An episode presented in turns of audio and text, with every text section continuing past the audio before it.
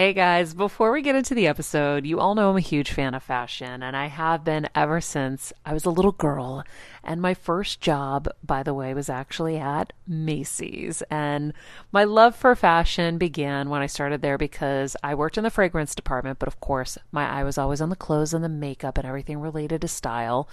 But here's the thing my relationship with Macy's didn't end once my days of asking people walking by if they wanted to sample the latest scents came to an end.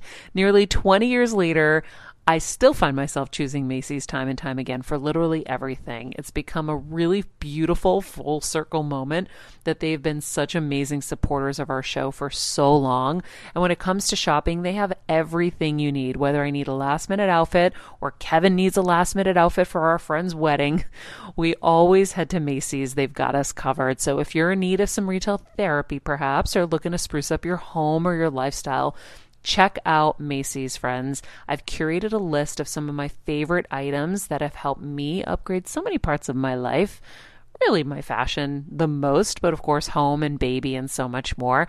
So, check the link in the description and happy shopping, Heal Squad. I remember my mom always struggling with her hair. It's frizzy Maria, my mom would say in her Greek accent. Diehis, what do you have? I tried so hard to find her products. I wish I could share these products I'm using now with her because I know she would be so happy to finally have good hair days.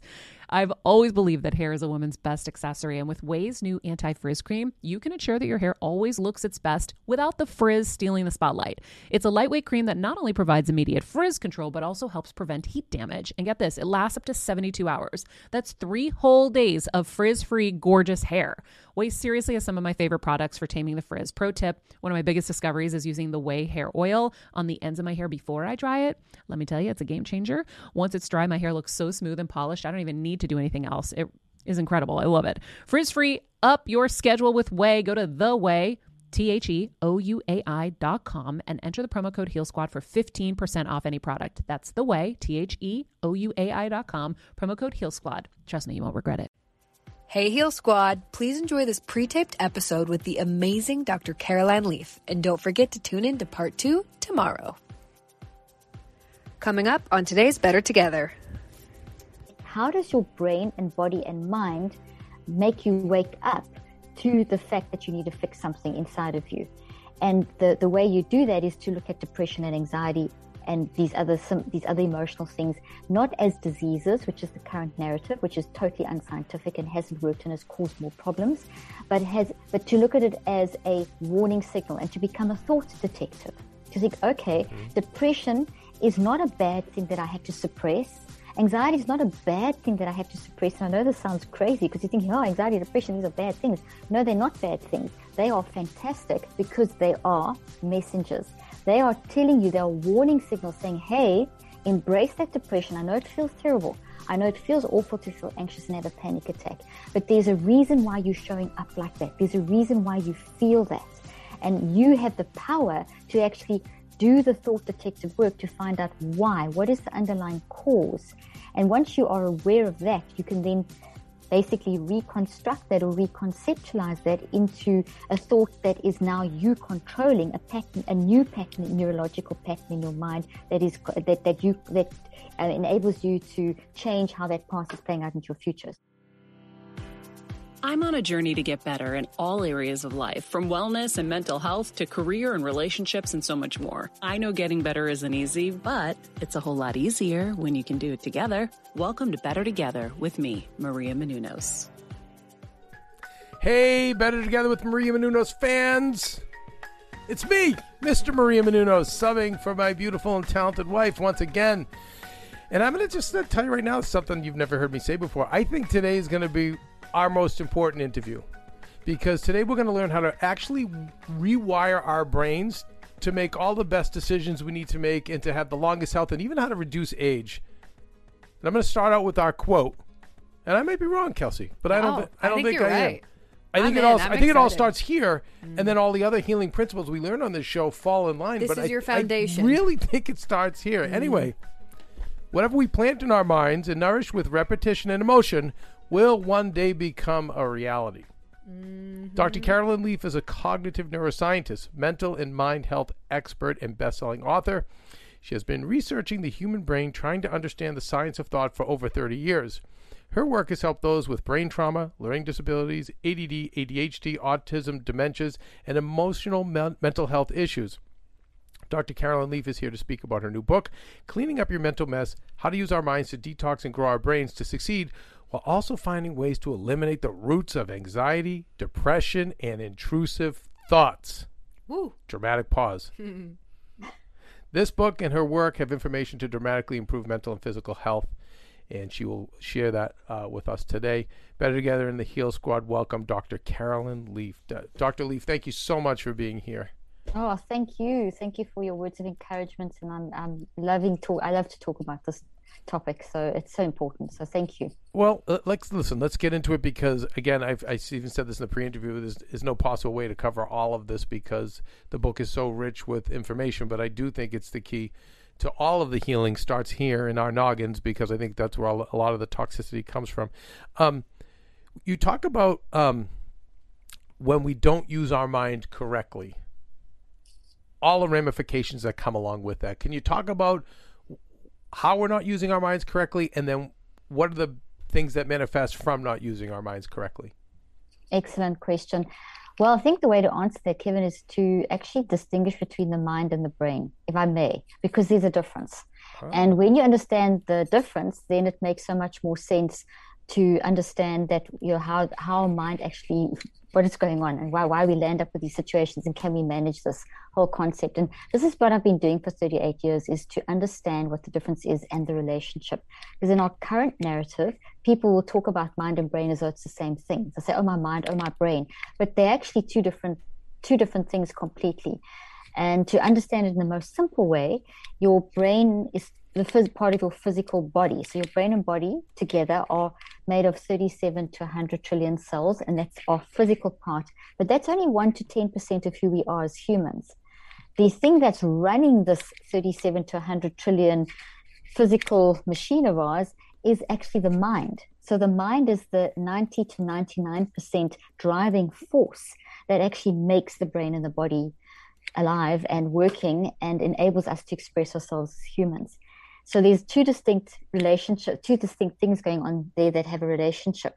So physical is brain and body, and then mind is also has a physical nature. We, we can dr- describe it with things like gravitational fields and electromagnetic fields and work that Einstein's done and quantum physics, many different ways. But it's almost like there's a cloud around us and moving through us that is has these principles of that that we understand from gravitational fields and electromagnetics and so on. And this that's this life force. So the difference between you and i having this discussion and the listeners and viewers and a dead person is our mind. So someone who's dead doesn't have this energy this and, and energy is such a all all encompassing word doesn't have this life force. So for example if i put a QEEG um, onto your brain, which is some of the technology that I use for my neuroscientific research, we're going to see a response in your brain. And that response that we're seeing is your physical brain responding to your mind. It's your mind moving through the brain and saying, hey, brain, do something. And if we had to put, for example, an EKG on the heart, we would see a response. So those are two kind of easyish ways to visualize that. But if someone's dead, we won't have any response on the QEEG machine or the EKG. So that life force, that mind, this power that we have that is driving everything is mind. So mind can be understood as um, on a psychological level as how we think and feel and choose in response to life and then the the on a physics level it's gravitational fields and it's energy forces and electromagnetic fields and waves and all kinds of interesting things and then the brain is the physical substance. And when the two connect incredible stuff happens. And we drive that process. And when i say we that's our mind. So mind is who we are. It's our aliveness it's our ability to think feel and choose in response to life so our mind is driving everything. It's driving this discussion we're having now. It's driving what the viewers and listeners are listening to us now. It dro- it's driving you. You go to bed with your mind. You wake up with your mind. You sleep with your mind. You have nightmares with your mind. You talk with your mind. You have a relationship with your mind. You eat with your mind. You exercise with your mind. As you quite correctly started off saying, this is the first cause. This is the first thing. This is the fundamental. With mind is driving everything all day long, all night long, forever.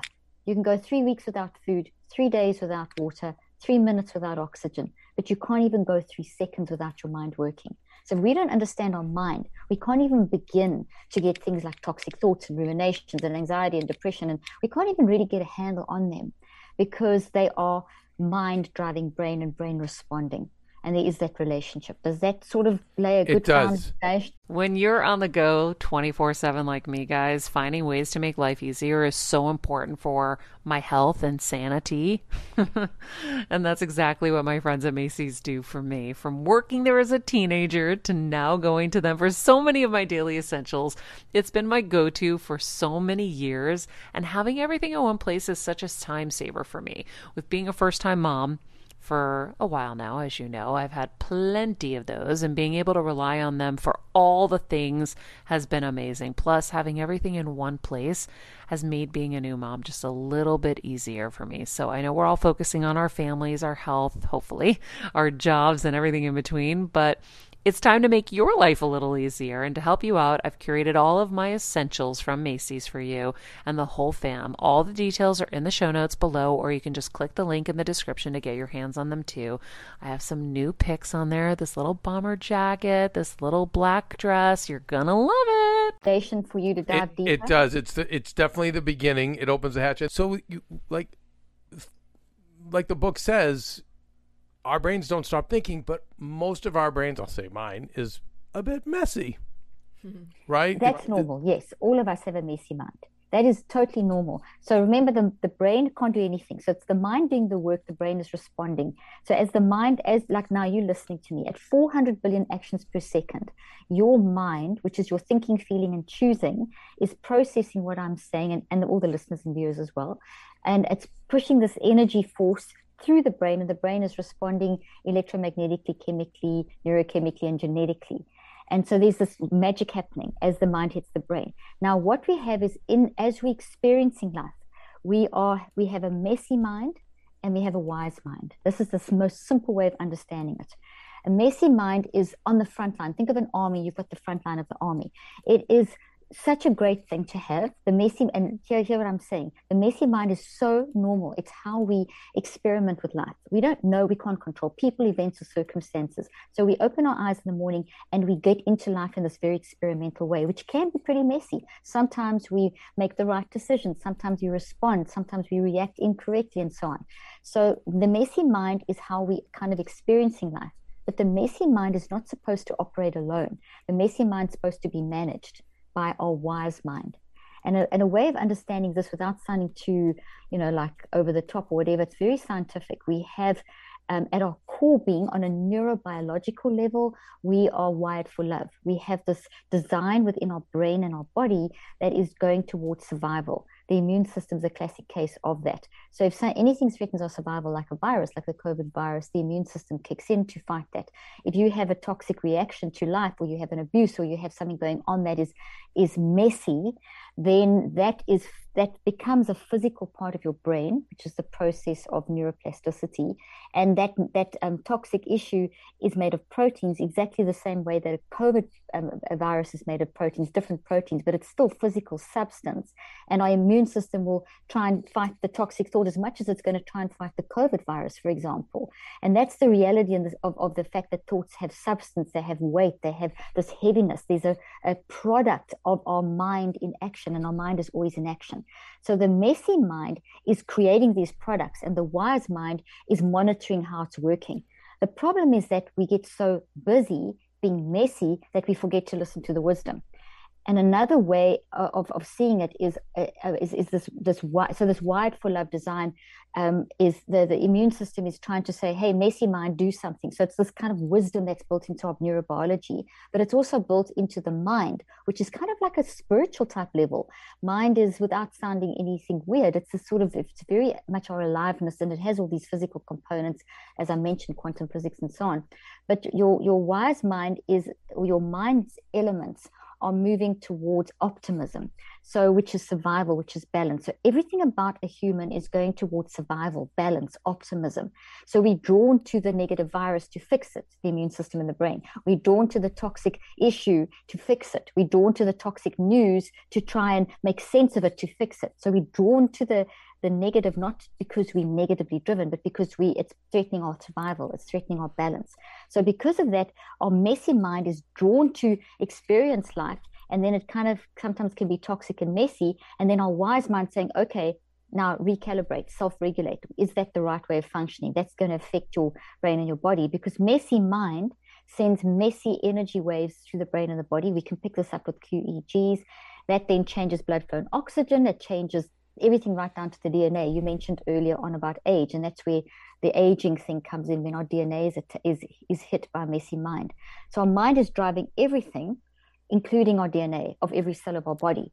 And if it's messy, messy mind, and not listening to wise mind, we're going to have this mess. So right. what we've got to have, messy mind's okay, but it's got to work with the wise mind a lot of us get stuck working mainly in the mess, messy mind, and right. we don't pay enough attention developing the relationship. Well, I think all, I think ninety more percent of us don't do that, and that's why I think this book is great. But um, when you do have a messy mind, you talk about ninety percent or more of illnesses, and I believe this are yeah. related to that messy mind, including the aging process. But, exactly. Right. So, can you speak a little bit about that? Because I want like people to really know the ramifications of this to excite them about the rewiring process, so they can, you know, they can stop this, they can improve their health, and they can probably defy aging. Yeah, it's so true. That's brilliant. So, okay, so basically, we designed for messy mind to have a messy mind, but to be managing our messy mind. So that's why I talk about mind management in the book. I constantly talk about mind management. So mind management means that the wise mind's working with the messy mind. So if our mind is not being managed, if we just stay in a mess, so we just keep making those mistakes, we keep stuck in those patterns, we just don't, we just kind of keep rolling with it, and eventually it explodes because we can't keep rolling because it goes against our natural nature. That uh, so to let's say for example you notice that you in your relationship there is a toxic pattern that's occurring and it's happening every time you maybe have a certain discussion about certain things. You notice there's a pattern or you notice at work that you're always getting very irritated and worked up or you know whatever. Wherever you notice there's a pattern or you're feeling maybe more depressed than normal and anxious and we'll talk about what all that means in a moment but when you notice that kind of thing it's an indication of messiness that is potentially not being managed because it's a pattern a, managed mess is not a pattern. It means you've recognized the pattern and you've altered it and you are managing it so you're getting out of it quickly. But a pattern means it keeps on happening and therefore it's not being managed. Now, that is generating that messiness is you in that work situation always getting irritated and it's day after day. So it is a pattern. Now, that is energy coming, that is those toxic relationship in that work environment is words, but those words are electromagnetic light forces and auditory sound waves that enter your gravitational field and go into your brain and your body, and they build a toxic thought made of proteins, and the proteins are all folded incorrectly. And this is what it looks like. I've got a picture, I've got a little image here. I use trees. Wow. When we think, feel, and choose, when we use our mind, and the, the energy is pushed through our brain, we build thoughts. Thoughts look like trees. So at the moment, we're having a great discussion. So we are building a very good thought. It's a healthy thought. And we're using our messy mind and wise mind. Messy mind's experimental, it's understanding, and wise mind's helping us understand this, all your existing thoughts and so on. But if we're having a toxic issue, a toxic discussion in a business relationship, or there's history of abuse, or there's an abusive relationship, or there's whatever, anything toxic, okay, uh, is going to be, become a toxic product. They look different in the brain. They're made of proteins, but the proteins are folded incorrectly. And there's this disturbance in the brain and the body in, in the in the brain with this this physical thought. So the toxic experience is building into these trees. These trees send a message to the DNA of every cell, and every cell then stores a representation in the DNA of this. And that whole combination is in the brain as a thought tree. It's in the cells of the body as a disturbance in the DNA. So there's a change in the genetic in the in the epigenetic code that we call it. So there's a change in our cells. And then there's also a change in the energy fields around us. Now, if you think of um, to understand the energy field around us, this mind thing, think of when you um, if you use um, if you use your computer to speak on your to to do FaceTime, mm-hmm. and you mm-hmm. see as you're speaking, you see the little lines. Mm-hmm. That's a great visual to think of what your what's what the mind looks like, kind of thing. And so we're also going to store that toxic thing in the mind. So that and here you'll see the point I'm making is that this toxic tree in the brain is a toxic epigenetic mutation in the body and is a, a very crazy field in the mind. That combination has changed the whole environment of your body and increased your vulnerability to disease by 35 to 98%. So if you go right down to the cells, it's easy to understand this because our body, and here's a little model of the brain and the body. Mm-hmm. This is, as I mentioned already, the brain and body are made of 37 to 100 trillion cells. And you've got the mind around and through. And as you think, feel, and choose in response, as I said, you're going to build the trees in the brain, the DNA changes in the cells, of, of which are also in the brain, and you're going to have a, this very erratic field in the mind. Now, all of that is creating an environment here that is vulnerable. Yeah. Now, to see what that means is if you just take a single cell and you go into the cell and you find the nucleus. Now, if you remember from biology, there's mm-hmm. a cell, cells have got the nucleus, and in the nucleus, you're going to find your DNA. And if you if you think of Jurassic Park, it looks like a little ladder, and you can pull out the chromosomes, and chromosomes look like X's. And there's my fingers. Literally, you can cross your fingers. There's a little chromosome, and my pink fingernails are the ends of the chromosomes, and those chromosomes are called the ends of chromosomes are called telomeres. And telomeres are vitally important. It's a new area of research, fairly new area of research. And what we're seeing with telomeres is that your messiness in your mind affects the telomeres functioning. So if mind messiness is not being managed and it's just left to be messy, Which your mind just stays messy. Don't, right. The tel- yeah, the telomeres are going to get that signal and they become weaker and shorter. And when they're weaker and shorter, your cells keep are always replicating. Telomeres are involved in your building new cells and cells, and every second you build about a million new cells. So the health of these million new cells that you're constantly making in your body all day long, which and all your cells make all your organs, and so your brain and your heart, everything's mm-hmm. made up of, of those cells, and every cell is responding every cell's got these this, these telomeres and if our mind is messy then our telomeres are shortened then the cells that we make are weaker and the more the telomeres get affected the weaker the cells the cells cluster together to form your heart your brain etc so when i talk about the vulnerability increasing by 35 to 98% when you talk about dis- disease 90% 90, 95% of disease is coming from our thought life, this is what's happening. Our messy mind is literally affecting everything, but I'm talking now specifically telomeres. The, the health of every cell, which makes up everything else, is completely um, being affected every second by the messiness wow. of our mind. So, and Dr. Leaf, what, hap- increases the vulnerability. what happens when we do a um, what happens when we do something mind altering to quiet so the we, messy mind? Can, Drugs, alcohol, that kind of stuff. Tell me what happens. So when we take something that is mind altering, it's called a psychoactive substance. So something like alcohol is a psychoactive substance. It's going into the brain and it's changing the way that the actual structure functions because the, the structure of the brain. So the brain is plastic, literally. I mean, it's literally can it's malleable. It's that's when we talk about neuroplasticity. We're talking about the fact that the brain changes all the time when you're alive. When you're dead, it doesn't do anything. So it's changing because your mind is always changing. Your mind is experiencing life. You're never the same. You're not the same as you were when you began this interview. So the changes in the mind are. All right, friends, let's talk about something we all do snack. Trust me, I've definitely overindulged in the past, but as you know, I am focused on my health these days. And I think I found the healthier snack that you don't have to lose out on the flavor. And it's definitely become my go to. It first came into the house because of Kevin. He was obsessed with wonderful pistachios.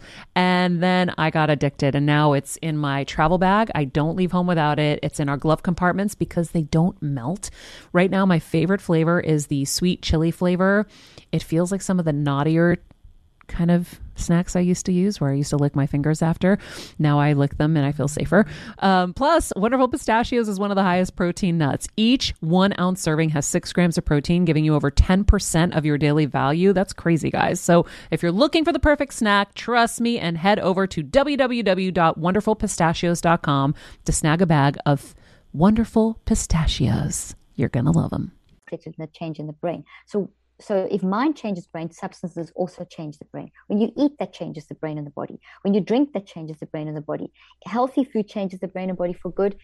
Toxic uh, substances will change the brain and the body in a negative way. So it's pretty much changing and altering the synaptic, um, the synapses, which are where nerve cells connect and there's this, these little structures on the dendrites, the little branches, and they're like little doorways, and they alter and change, which then creates that psychoactive effect. And that's why, like alcohol changes and certain levels of alcohol may make you more socially relaxed, but then excessive amounts get you drunk. And same with drugs, they are altering the pathways in the brain physically. There's a physical change. The alcohol and this, this is, not a good thing. This is not a good thing not if it's not if it's to alcohol in large measure large quantities or drugs in large quantities it's damaging to the brain. And over, and even you know psychotropic drugs like antidepressants and things they physically change the brain in a negative way. They're not fixing anything. They're changing the brain. So if you're constantly um, drinking constantly getting drunk constantly taking a lot of drugs and things your brain is changing. Just think of it like this. Your brain is always changing. By whatever you are thinking or eating or putting in your body or onto your body is changing your brain. If it's good stuff, it's changing your brain and body for the better. And if it's bad stuff, it is changing your brain and body for the negative.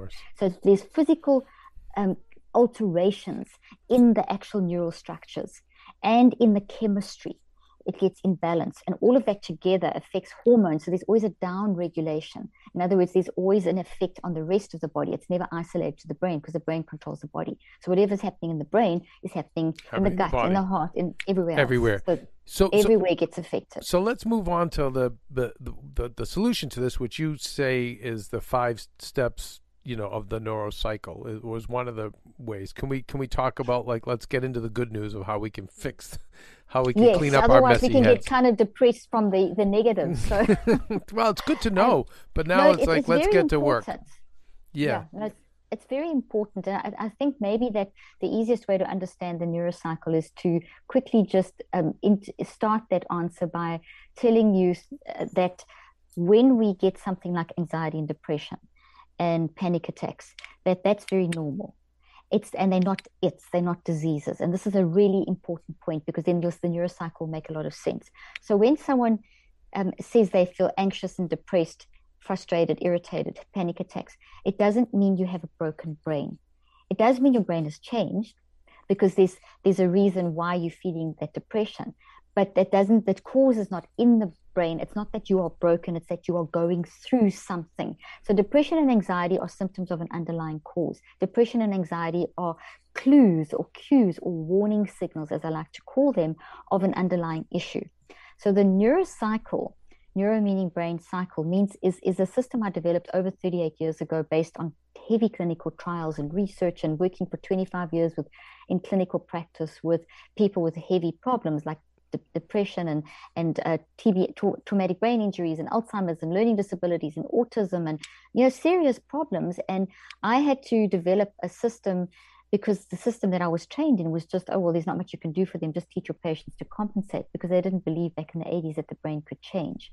And I didn't agree with that. So I started challenging that and did some of the first work in neuroplasticity in my field in the late 80s, early 90s, saying that if you can understand mind and manage your mind, you can then change your mind. So you can, and that's that wise mind, messy mind thing, getting that relationship going. And I wanted to know if that's the case, can, does the brain change? Because if the mind's always changing, the mind drives the brain, then the brain changes. And that is the case. The brain is always changing.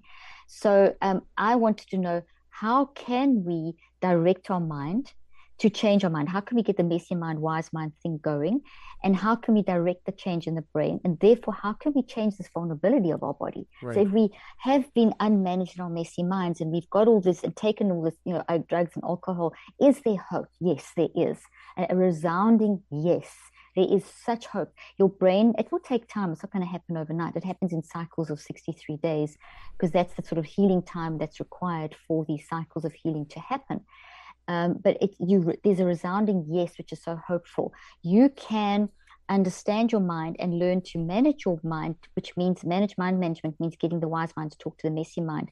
And that then means you direct the neuroplasticity of your brain. So you can literally design what you want your brain to look like. And, and this can be done in six, 63 days cycles of 63 days. So it doesn't mean you do one cycle of 63 days and your life's fine because you, you, you pretty much as a human, you are going to be battling with different things all the time. So as you fix one thing, the next thing comes up and that's just life. We don't know what's coming up tomorrow. No. So what I have is a system that I have put into place um, over these years that is how you you live with your mind all the time. How can you manage it in whatever circumstance? So what we are doing at, at, at any one moment is we're living like now. We're having conversations. So we're using our mind. We can use through the neurocycle you can learn to use your mind more efficiently in a conversation like this. You can also use the neurocycle to to to recognize the pattern of depression in your life or the pattern of toxic relationships in your life whatever the patterns are and uh, because a pattern means that there's something established which means there's something that happened and you haven't dealt with it. It's been suppressed in some way. And anything that's suppressed in your brain and your body that's toxic is creating that whole survival thing threatened to survival imbalance thing i spoke about in the beginning. So how does your brain and body and mind make you wake up to the fact that you need to fix something inside of you? And the, the way you do that is to look at depression and anxiety and these other some these other emotional things not as diseases which is the current narrative which is totally unscientific and hasn't worked and has caused more problems but has but to look at it as a warning signal and to become a thought detective to think okay mm-hmm. depression is not a bad thing that i have to suppress. Anxiety is not a bad thing that i have to suppress. And i know this sounds crazy because you think oh anxiety depression these are bad things. No they're not bad things. They are fantastic because they are messengers. They are telling you, they are warning signals saying, hey, embrace that depression. I know it feels terrible. I know it feels awful to feel anxious and have a panic attack, but there's a reason why you're showing up like that. There's a reason why you feel that. And you have the power to actually do the thought detective work to find out why. What is the underlying cause? And once you are aware of that, you can then basically reconstruct that or reconceptualize that into a thought that is now you controlling a pattern, a new pattern, neurological pattern in your mind that is that that you that uh, enables you to change how that past is playing out into your future. So, very simple scenario. You've lots of depression. You're waking up depressed. Lots of depression. So instead of saying, "Oh my gosh, I've got to go to the doctor. I've got a neuropsychiatric brain disease. I've got a neurobiological, whatever wording you use. I've got a mental illness." Instead of saying that and thinking it's scary and you just got to suppress it, throw that out the door and say, okay, I welcome this depression and anxiety. It's a helpful messenger. Immediately, the minute you shift that mindset, 1400 neurophysiological responses in your brain your body will start working for you instead of against you. So immediately you've shifted in the midst of feeling depressed. You're still feeling depressed, but you've had a shift in your body, your non conscious mind, and your brain. And you're not aware of that because your conscious mind is is different to the non-conscious mind. The conscious mind's only awake when you're awake. The non-conscious mind is awake 24/7. It's the most intelligent part of you. It's the hugest part of you, and it is aware of things. It's doing the work to keep you balanced and keep you li- alive and driving your body and doing all that stuff. The conscious mind has to learn to work with the non-conscious mind to listen to the messages from the body and the brain and and the mind to function in the correct way.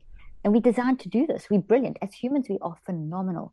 So, mind management and self regulation using the neurocycle is saying, okay, depression, I'm not scared of you. You're not an illness. You're not an it.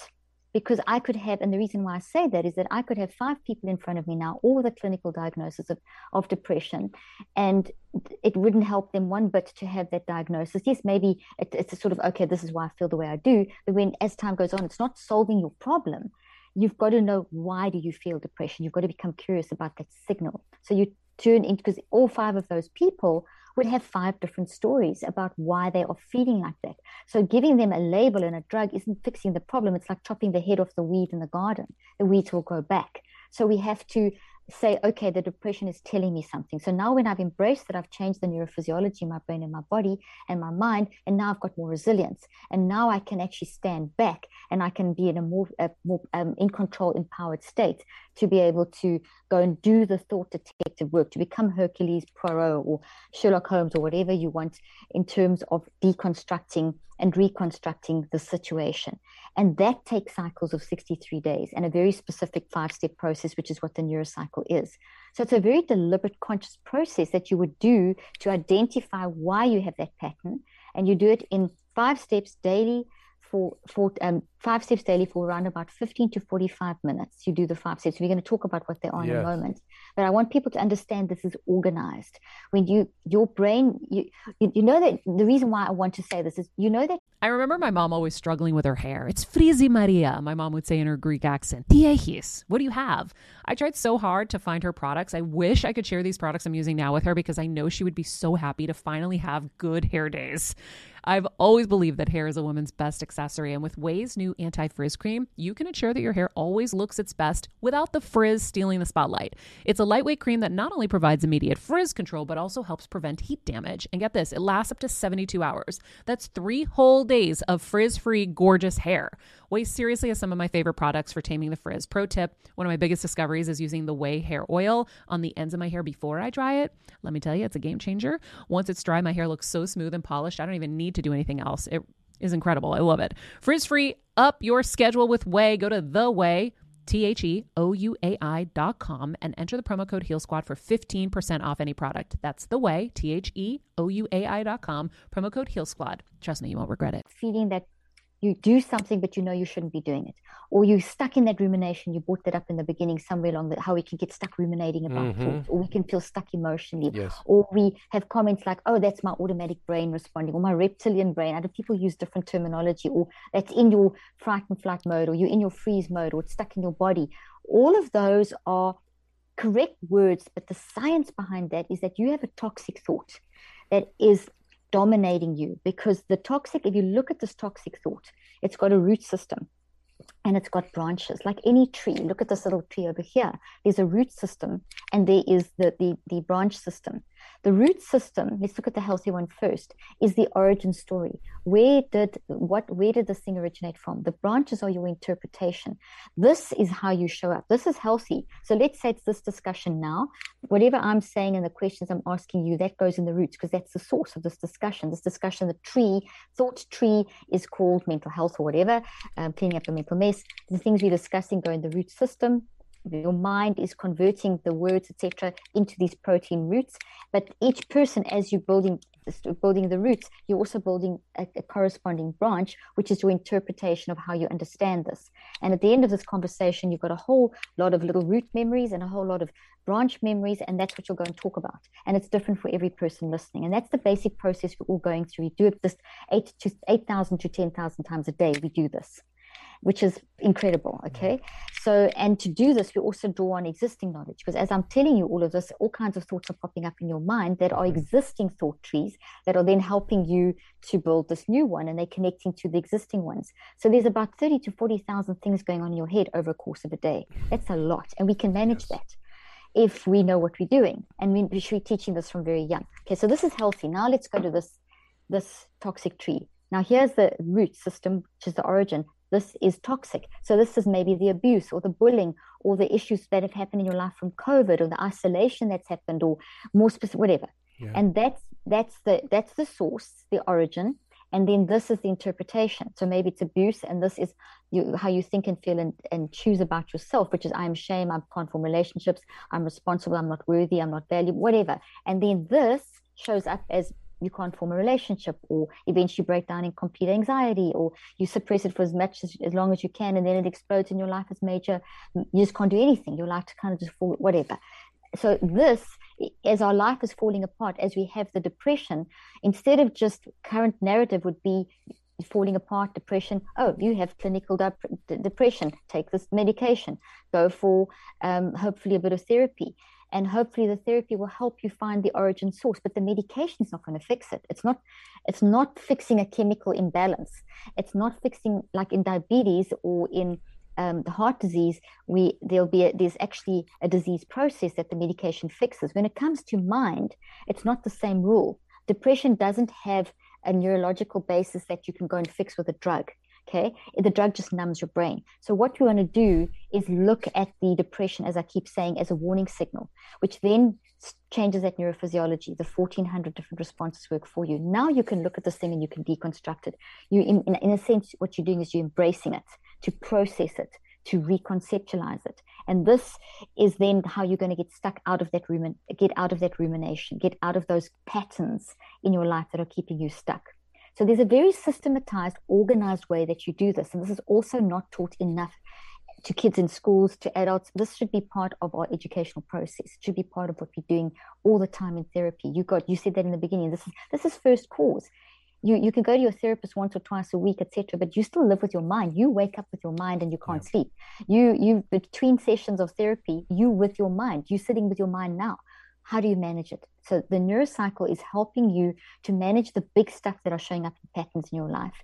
and in a very systematized way, which we'll talk about now. But as you are also managed, you've also got to manage your life. You know, it's not just toxic things that are driving you.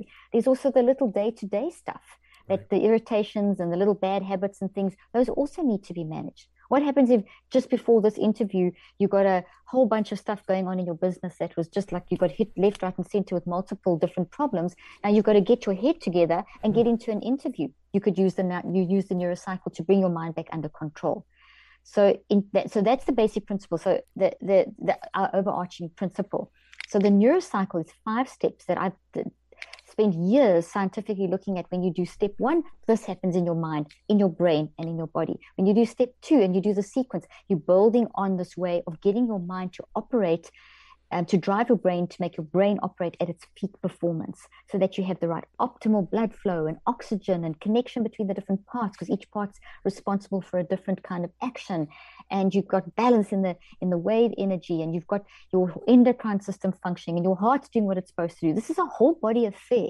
So the neuro the neurocycle has been designed to help establish that as a base so that whatever else you do is going to then follow from there so when you go to an exercise class, neurocycle before you get in or while you're in there to make sure you get the benefit out of it. If you go into go and do exercise, but your mindset is I'm worked up or I don't want to do this or I'm just going to get it over and done with, you'll lose 90% of the benefit of that exercise if your mind's not right. You can be eating a healthy meal, farm to table, wild, etc., etc., but your mind's not right. This toxic depression or whatever's driving you, you're going to lose up to 80% of the nutritional so, value. So we apply, and I know we're going to go over the actual neurocycle, yeah. but we apply the neurocycle when we are feeling depression, but then we also apply it. Is it before we go into a stressful situation? I know you mentioned working out. Like I didn't see it that way, but that's interesting. Is do, maybe it's, it's a big job interview. Everything everything because your mind is always with you. What I'm giving you is a system for mind management. Your mind is always with you. Your mind is first cause. You want your mind to be optimum. And optimum mind function is getting the conscious mind to talk to the non-conscious mind, messy mind to work with the wise mind.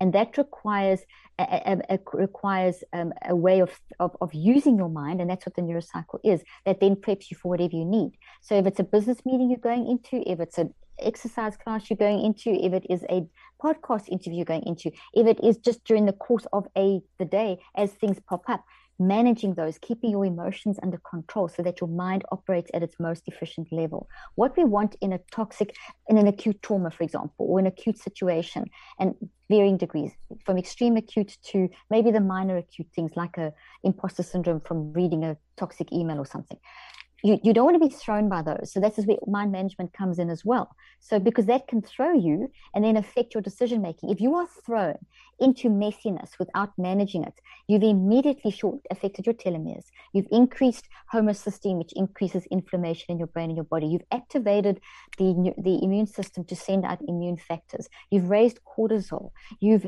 I mean, all these things, you've affected your heart function. You've increased things like prolactin, which is also, it's a hormone that is then directly related to emotional um, functioning. Um, or you your, that's the vulnerability state. Then also you've dropped oxygen levels in the front of your brain. You've de- you've created an imbalance between the two sides of the brain, and this is in varying degrees. You've dropped blood flow. You've got too much of what we call high beta, not enough of gamma. All these fancy things I'm saying, which I describe in the book, and that then means your next decision is going to be lacking in wisdom. So no matter what happens to us, we want to keep ourselves in the wise state. So if you're trying to help a loved one through a crisis, if you're trying to help a business colleague, you're trying to help just your your wife process something from the day, um, you know, I'm just like the your kids, whatever. You want to stay in the wisest state all the time. So this is constant mind management and self-regulation. And neuroscientifically, we can do this every 10 seconds. We designed, in other words, while you're awake, you can self-regulate and you have veto power to override. Okay, sure, I was very snappy there. I got totally irritated. That person's response was negative. Um, I got mad back. I'm going to stop myself. That's what I'm talking about. How do I stop myself? You do the neurocycle. You you become self-regulated. You start observing how you are functioning, how you're thinking, feeling, and choosing. And this is not going to happen overnight. But when you get into that state, that's when then you get to the point where I claim in my research and show from my clinical trials that you can get things like depression, anxiety, frustration, stress, burnout, etc., under control by 81%. And I mean, that doesn't mean that I don't still get depressed and anxious. Listen, I'm a human. So are you. all humans experience depression and anxiety. It's so normal. It's just a warning signal. It's a response. So it's not one in four have got depression. It's 100% of the population have depression, anxiety, panic attacks, but in varying degrees and in, depending on circumstances and situations and narratives.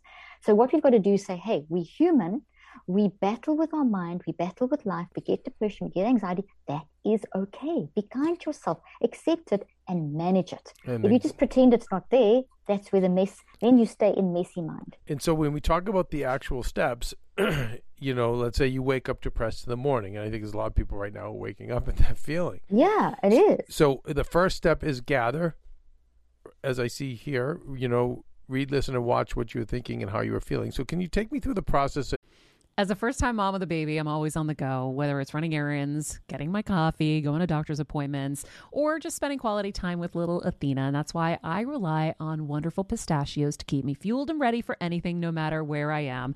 Kevin even keeps a bag stashed in the nursery. you know, for the nighttime hunger moments. Wonderful Pistachios comes in a variety of flavors and sizes, making them the perfect snack to have literally any time, whether I'm enjoying them during a quick break in between taping this show or I'm on the go and it's in the diaper bag. I do carry it in my travel bag and they're in my car. At this point, when I'm leaving the house, I think keys, wallet, wonderful pistachios. Bonus Wonderful Pistachios is one of the highest protein nuts with six grams of protein in every one ounce serving. So, on top of all that, they keep me feeling satisfied. I'm energized while I'm juggling all this crazy stuff in life. Next time you're looking for a convenient and guilt free snack, head over to www.wonderfulpistachios.com and stock up on your favorite flavors today, minus the sweet chili. You, Absolutely. You wake up depressed and you recognize I'm depressed. The old person might just get out of bed, say, "Oh, I'll just take a hot shower. I'll have my coffee, and I'll just, I'll fight through it. I'll breathe. I'll try to meditate. Maybe I'll take a walk. Maybe I'll work out, and I'll just get up and fight through." But I like if you stop and say, "I'm depressed. We've recognized it, and I'm gonna now go into the five steps of the neurocycle." So take me through that morning. You sit up in bed and you're depressed. What do we do? Okay, fantastic way of doing it. Okay, so the first thing you can do is the brain preparation, which is the things you've described. So you're not throwing those out the door, but they're not enough. So they do make a change. The, you, you could jump out of bed and do 10 push-ups and you know do a bit of meditation whatever works for you havening tapping uh, maybe go for that jog whatever it what you can do if you feel like you need to to do something to help you calm down you can do long quick whatever. That's brain preparation and i talk about that in, in the neurocycle. We always want to prepare our brain and our body. So the first thing you wake up as you are waking as you go from the sleep state to the wake state there's a huge neurochemical shift. For example you have these different hormones in the brain um, neurochemicals that are flowing during the day, but they don't flow during the night. Now, suddenly you're waking up and they start flowing, and you kind of get this rush. And that's the moment you want to grab because that's the moment where you can set yourself on the pathway for the day. You kind of set the mindset or the tone for the day. And it can always change. The good news is you can start off badly. At any point, you can change. That's the hopeful part of mind management. So here you wake up depressed, and to get, if you immerse yourself in it, that's the messy mind dominating and therefore you're going to start getting all these chemicals, all these implications physically that we spoke about. But what you immediately do is waking. It's it's a decision to wake up and notice how am I feeling, and this is not just mindfulness. This is a, a gathering awareness. It's gathering implies I am in control. It's an empowering process. It's autonomy driven. It's it's it's um it's um, autonomy driven. It is control driven. It is me deliberately and intentionally standing outside of myself and observing myself. Okay. And that's key. It's called the multiple perspective advantage. And our brains are in love with that. Let me tell you, the minute you do that, your brain starts lining up and saying, okay, what can I do for you? Because your brain's there to help you.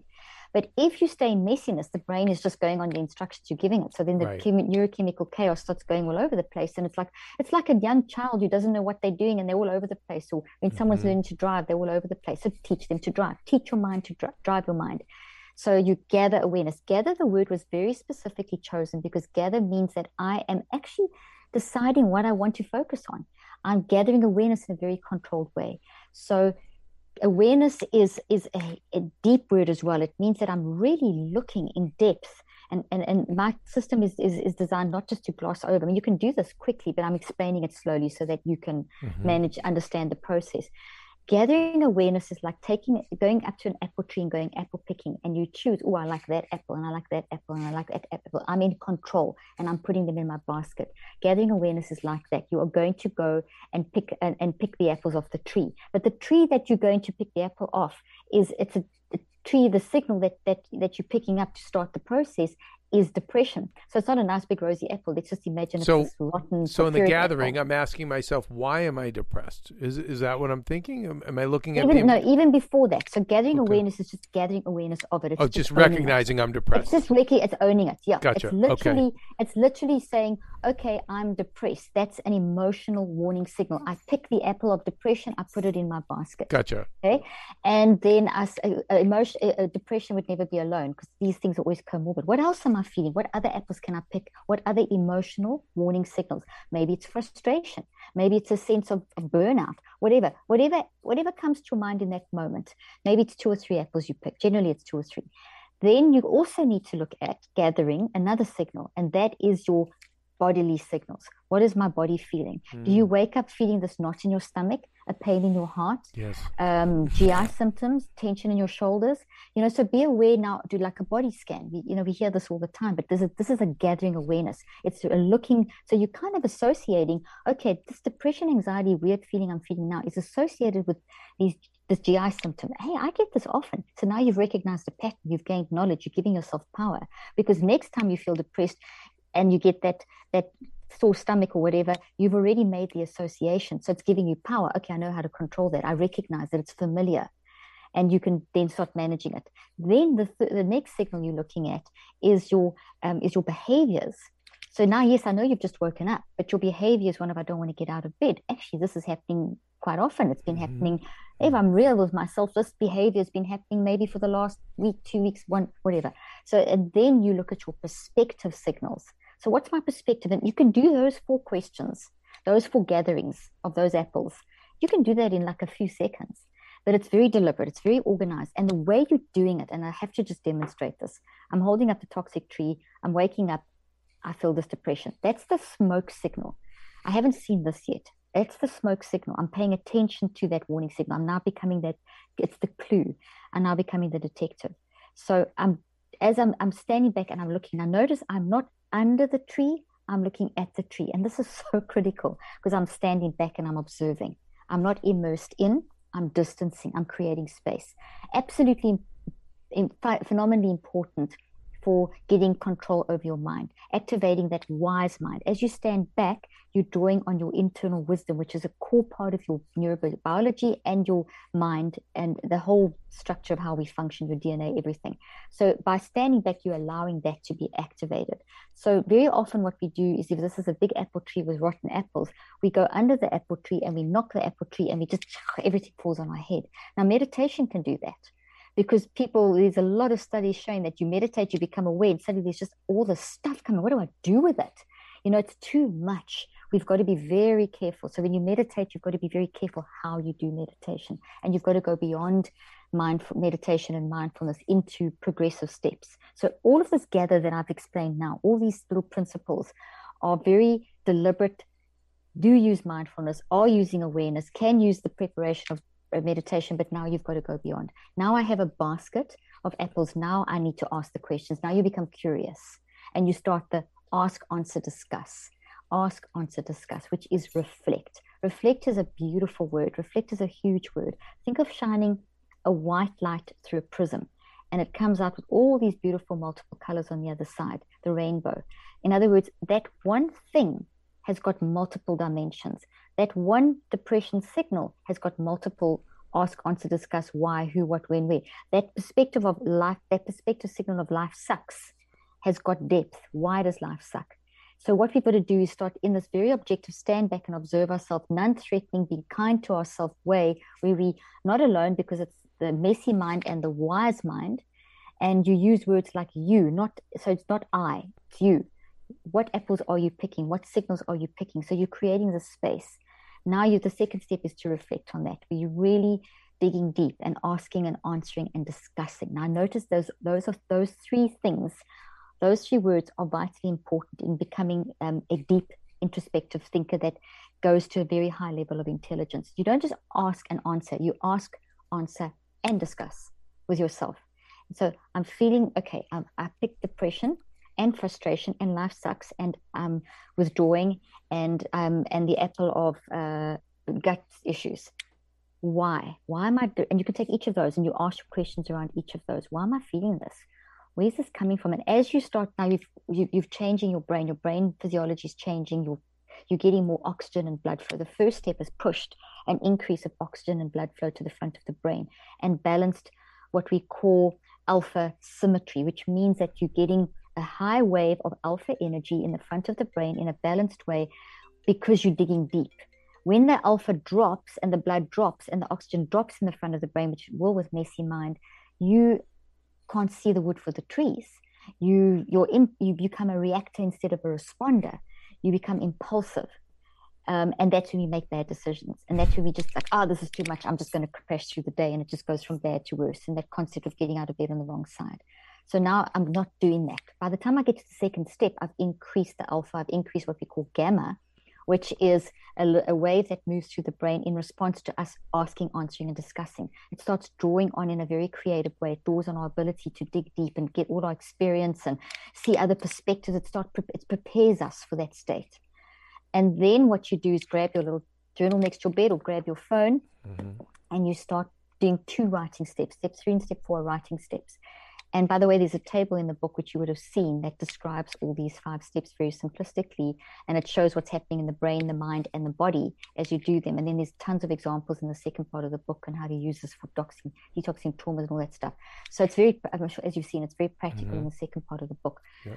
When you go to the third, so as you've done all that ask, answer, discuss, there's a lot of stuff coming out. So you start writing it down. Now, this is very interesting. This first right step, you want to create brain patterns, and I call them metacogs. So instead of writing in a linear fashion, you pour your whatever's coming out from the depths of your mind, your brain, and your body, which is what's happening as you ask, on to discuss after gathering awareness.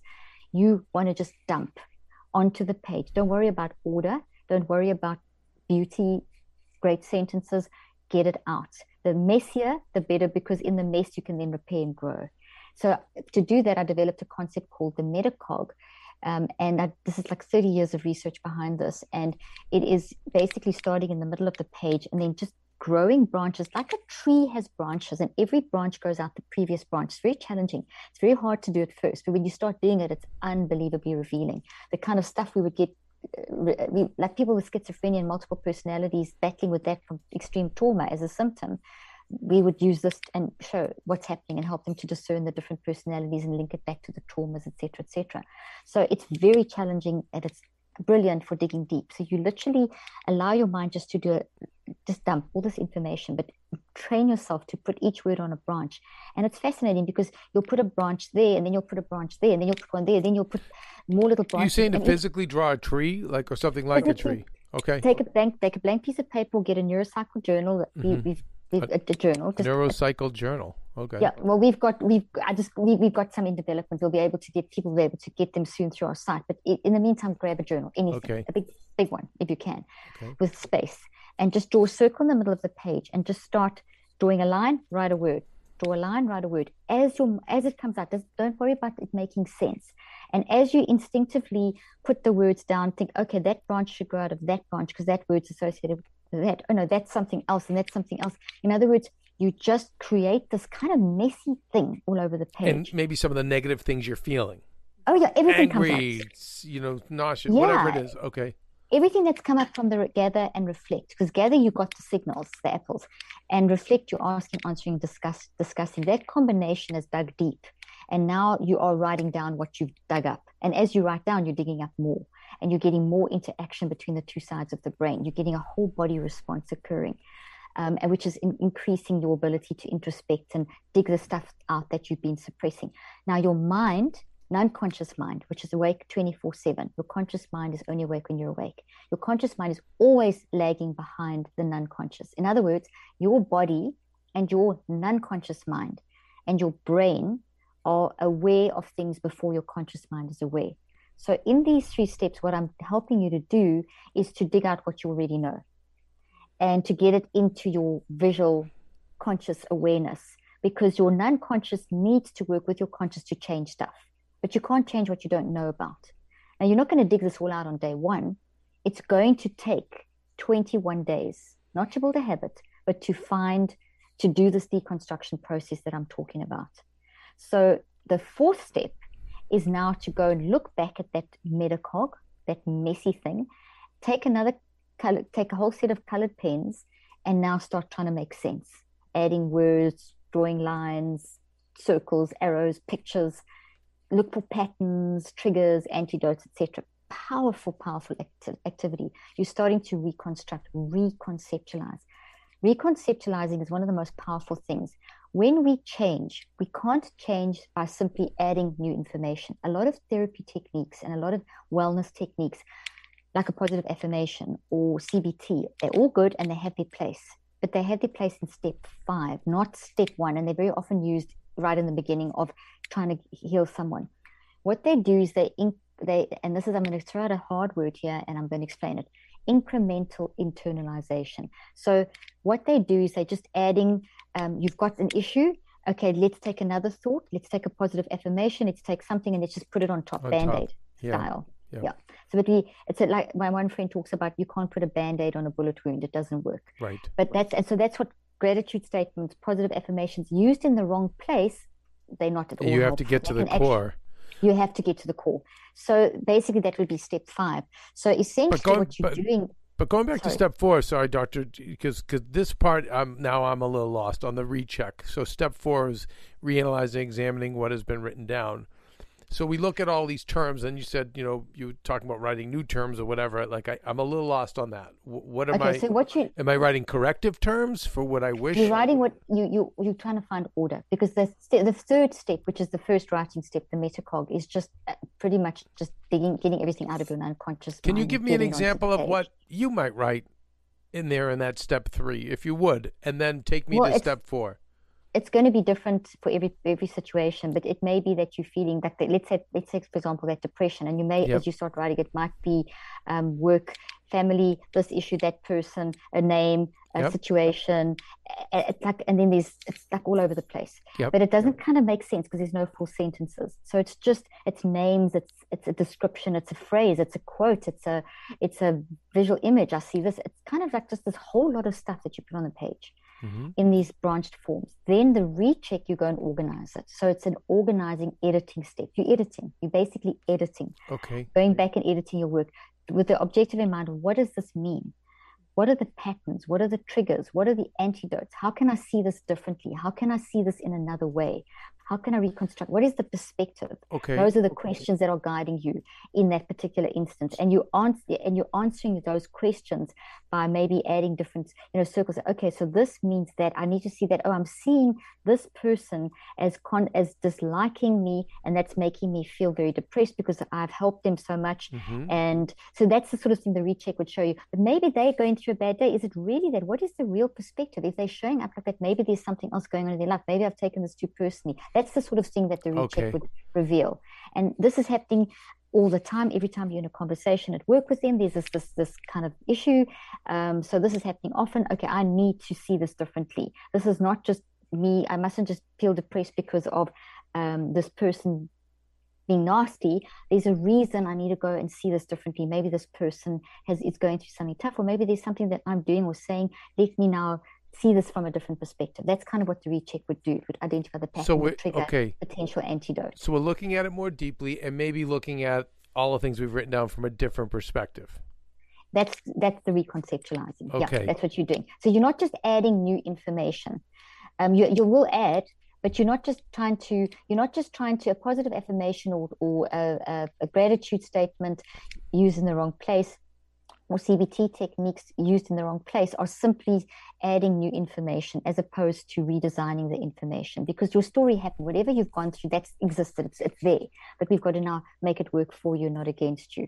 So you can't make something go away by just saying, I am I am loved or I am right and they're wrong. That's not going to work. You're going to have to redesign it. You're going to have to say, well, maybe I was wrong, or maybe they are operating like that because of this. So you redesign, you reconceptualize.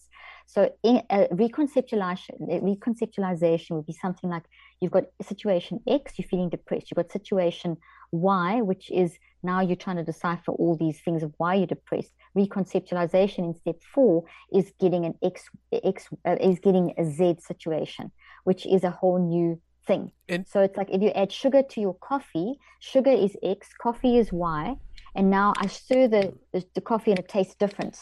So I've created, I've reconceptualized, but all the elements of the coffee and the sugar are still there, but it's different. So and that's step, what the recheck is doing. So with step four in that recheck, does it help to and this is something Dr. Amen, who's a brain expert, says. I know he's a friend of mine. right. So right. So okay. Probably that's why we have you here. But would it help to apply his method of of looking at these and some of these things and saying, is this absolutely true? Like this that's, person's that's, making me, ang- you know, this person screwed me over right? Yes, those is are the that kinds abso- of questions. You would ask, is that absolutely yeah. true? Do I know that 100% to be true? Yeah, that's a famous set of questions developed. I cannot remember the psychologist in um, in the 60s developed it's got a, it's a system. There's there's five specific questions or six specific questions that, that you can ask yourself that are a great skill set that you can bring to the party there. What i've done in the book is i've given examples of those, those type of questions that you can ask within that. So Good. yes it's basically looking at that and saying what does this mean actually? How can i see this differently? Is that is that the truth about the situation? Maybe there is another side to it. There's always different possibilities mm-hmm. and that kind of thing. So it's mm-hmm. really questioning. Whereas the reflect step, the ask, answer, discuss is that why are you feeling that way? To get to the recheck where you actually have evidence now. Now you're looking at the evidence, you're saying, okay, which is true? How can I change it? What's the pattern? What's the trigger? All that kind of thing. So yes, gotcha. you can use that that basic. Oh gosh, I'm trying to remember the name of the the person that um, because your Dr. Amen uses that in his in his therapy. It's a very famous five six questions that mm-hmm. um, yeah. I'll find the link and I'll send it to you so Thank that you. you can put it into the show. Um, and then the last step is then to wrap that up with an active reach. So it's an action, and this is where the affirmation, the gratitude statement, the te- the CBT technique, the ACT, those are just different techniques, things you can actually do. So it's an action that wraps up your work for the day because you don't solve everything on day one you you know it, okay let's come back to the depression thing let's cancel what i've just said we'll come back to that in a moment so now you've gone through this little exercise um, and you're at, at step five and step five is okay i know i'm feeling from the step up to step four, I know at the end of step four that I'm feeling depressed because this person at work is constantly attacking me. Mm-hmm. And there's a reason behind it. So my action step is going to be okay, it's not that I'm a bad person. Um, it's not that I'm invaluable.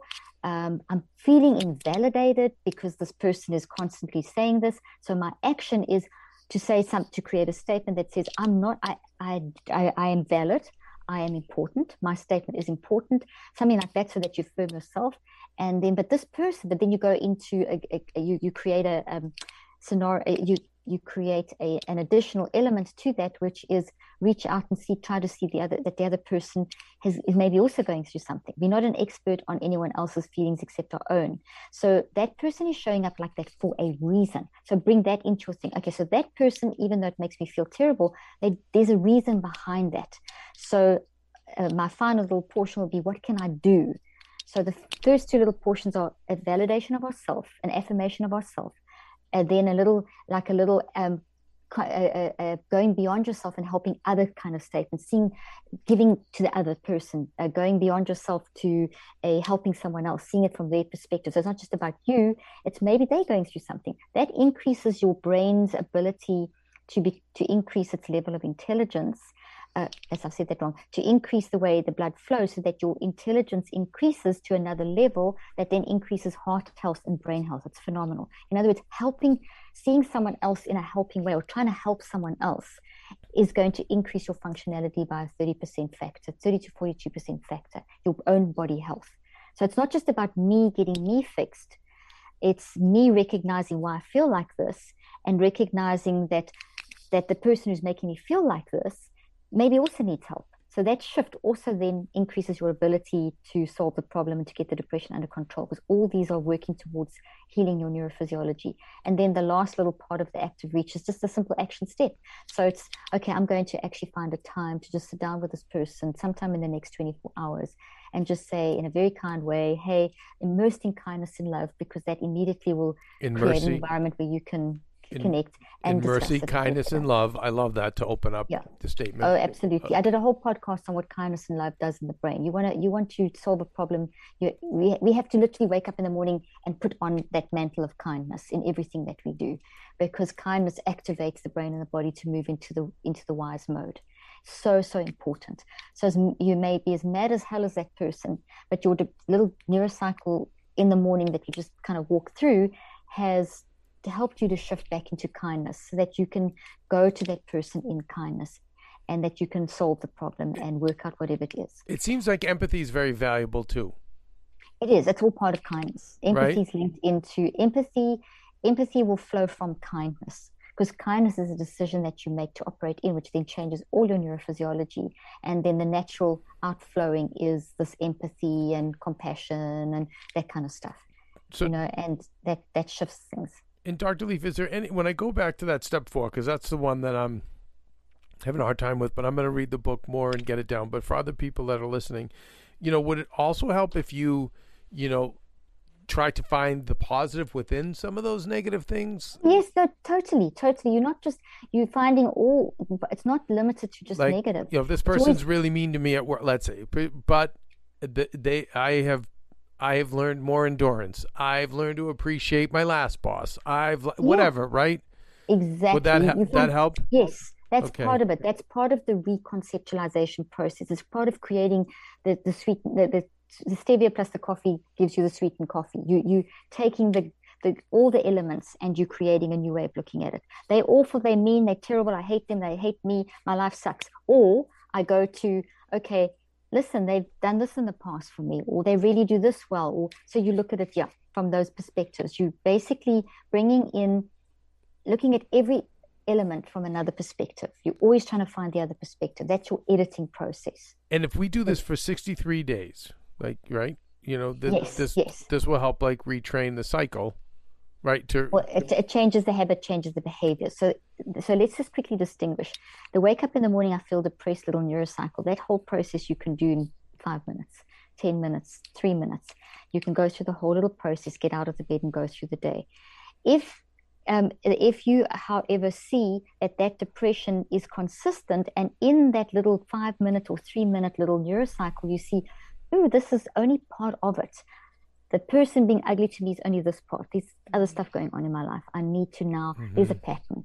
This the depression, wake up with depression has been Yeah. happening for three weeks. Yeah. Then you're gonna then you're going to say, okay, now I'm going to do a 63 day process to actually unpack what's going on here. Because if this is a pattern, there's an issue.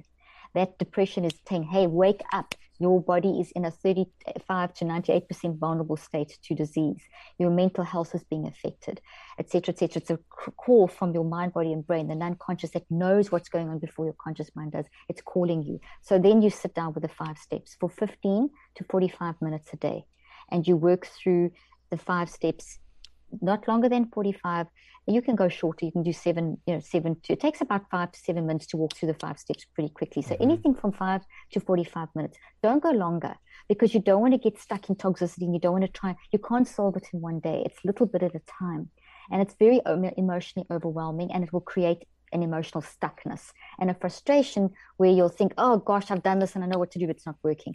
So what you have to do is be very kind to yourself and say okay just this limited time 15 to 45 minutes whatever and I do my five steps and I stop with the active reach. And during the course of the day, as you um, as you go through the day, your active reach is what you use to help you to keep you not going back and ruminating Right. on that toxic issue because it's so easy. And whatever you think about the most will grow, and then it feels like it's dominating you. So you control the thought through your active reach. And when So you and when you do write it down, is, is it something that you uh, should should uh, destroy after you've written it down? Should you not show it? no no no else? keep keep a record. So you I've got an app called the Neurocycle app that actually goes with the book.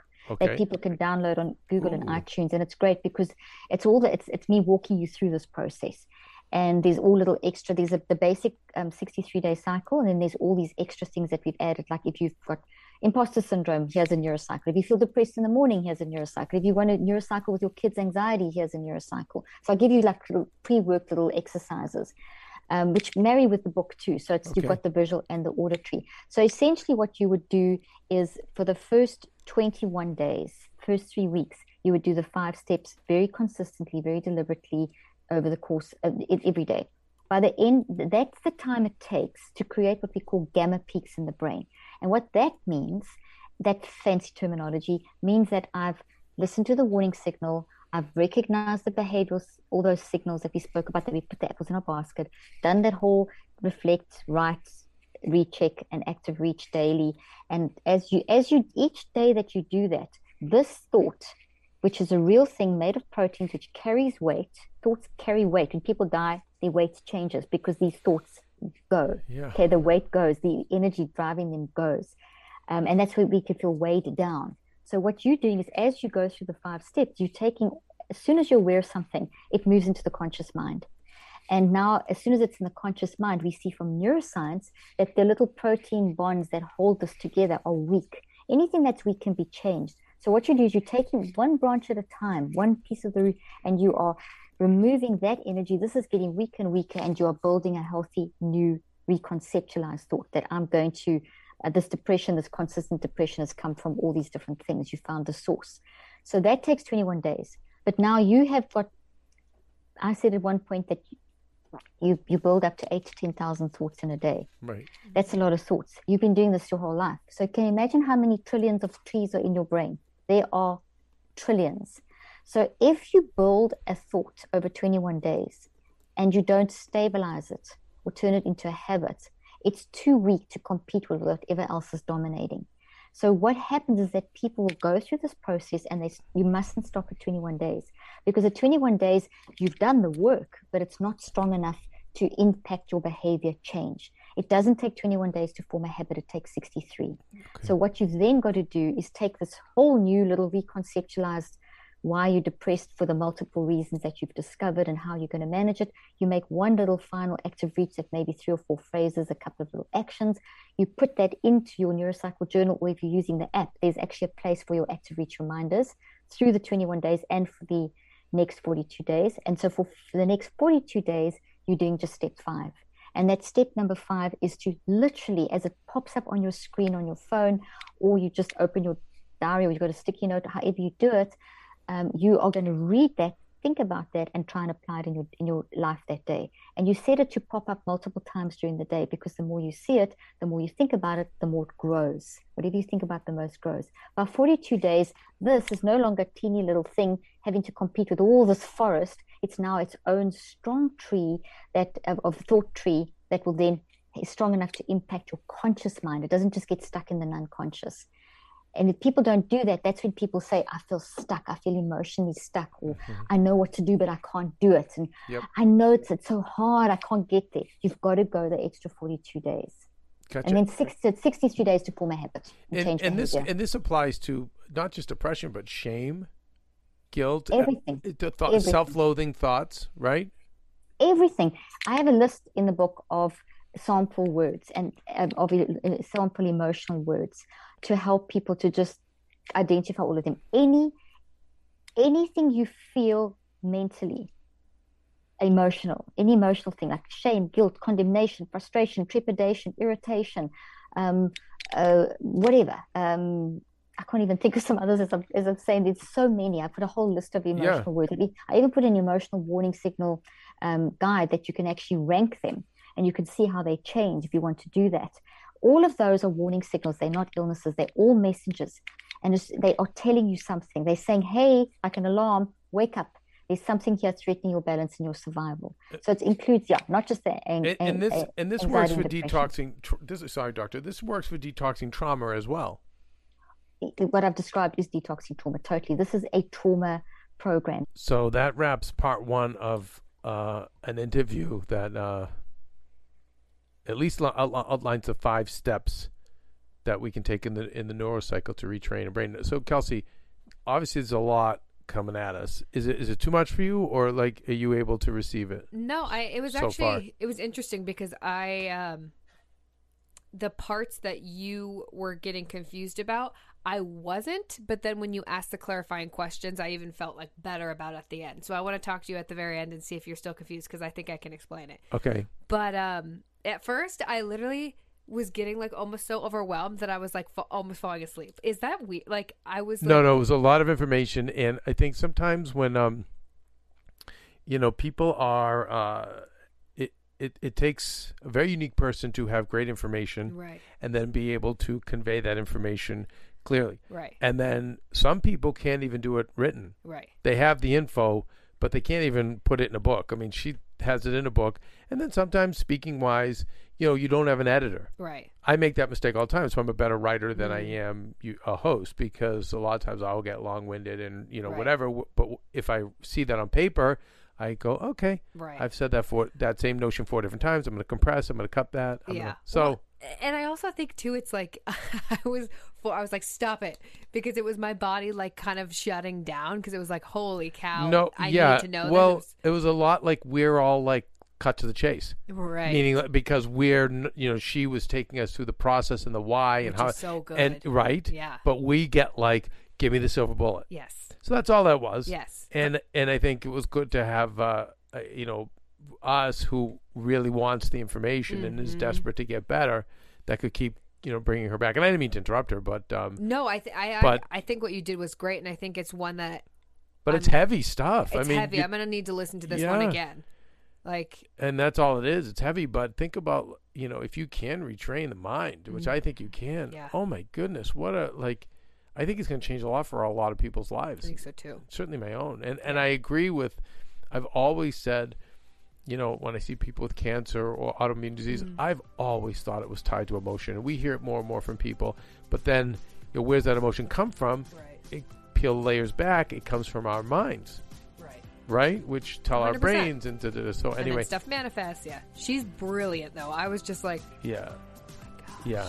brilliant. Anyway, so stay tuned for Yeah. part 2 where uh, we're going to get even more. Stay tuned. Hey, Heal Squad, we have been on quite the journey together, and we're hearing from so many of you just how much this show is helping you heal and get better, and it makes us feel so good. We love, love, love it, and we just ask that you don't keep it to yourself. Spread the message and share the show or your favorite episode with your friends. And if you want to help us even more, you can leave us a five star rating and a comment on Apple Podcasts or Spotify and follow us on Instagram at Heal Squad. You can also DM us anytime because we love connecting with you. And finally, you can also join us on Patreon for our monthly live heal events with world class healers and ad free episodes exclusive only to Patreon and our Super Heal Squad for as little as $10 a month. So go to patreon.com backslash heal squad to join. Getting better isn't easy, friends, but as I say all the time, it's a whole lot easier if we can do it together. We love you all so much and we love doing this thing called life with you.